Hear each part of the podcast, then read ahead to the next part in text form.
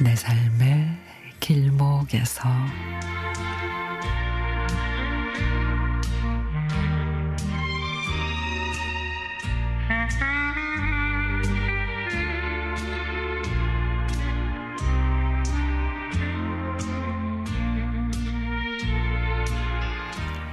딸이 전화를 했습니다. 뭔가 하고 싶은 말이 있는데 망설이는 게 전화기 너머로 느껴집니다.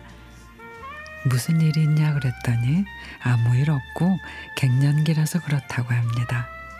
엄마가 보고 싶다고 언제든 오면 되지 뭘 망설이냐 그랬더니 엄마는 아빠가 힘들게 할 때 어떻게 견뎌냈어? 라고 묻습니다. 오래전 딸이 어릴 때 집에 걱정거리가 있었습니다. 아이들 모르게 처리한다고 했는데 딸이 말은 안 해도 알고 있었나 봅니다.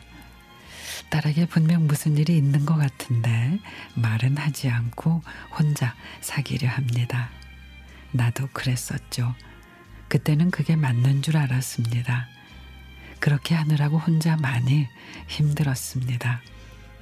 딸도 지금 그런가 봅니다. 둘은 아무 말 없이 수화기를 붙잡고 있었습니다.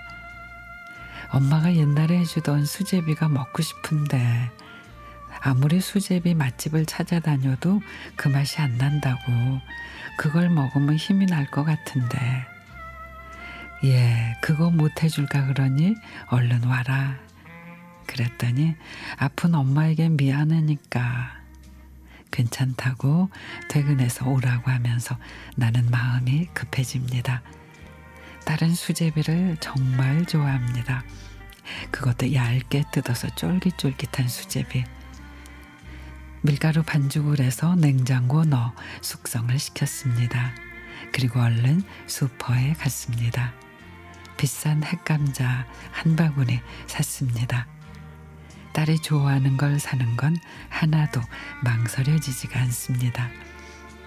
딸의 퇴근 시간에 맞춰서 멸치 육수 내고 핵감자를 숭숭 썰어 끓이다 수제비를 얇게 뜯어 넣었습니다. 핵감자도 분이 곱게 나게 쪄 놓았습니다. 딸이 애써 웃으며 들어옵니다. 뜨거운 수제비를 한 그릇 뚝딱 먹더니 또 달라고 내밉니다.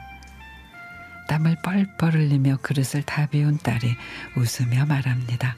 이제 힘이 난다고. 이 힘으로 뭐든 다 잘해낼 수 있을 것 같다고. 나도 우리 딸 믿는다고 엄지척을 했습니다. 딸이 왜 힘든지 모르겠지만 모든 걸 툴툴 털고 잘 해결해 나가리라 나는 믿습니다.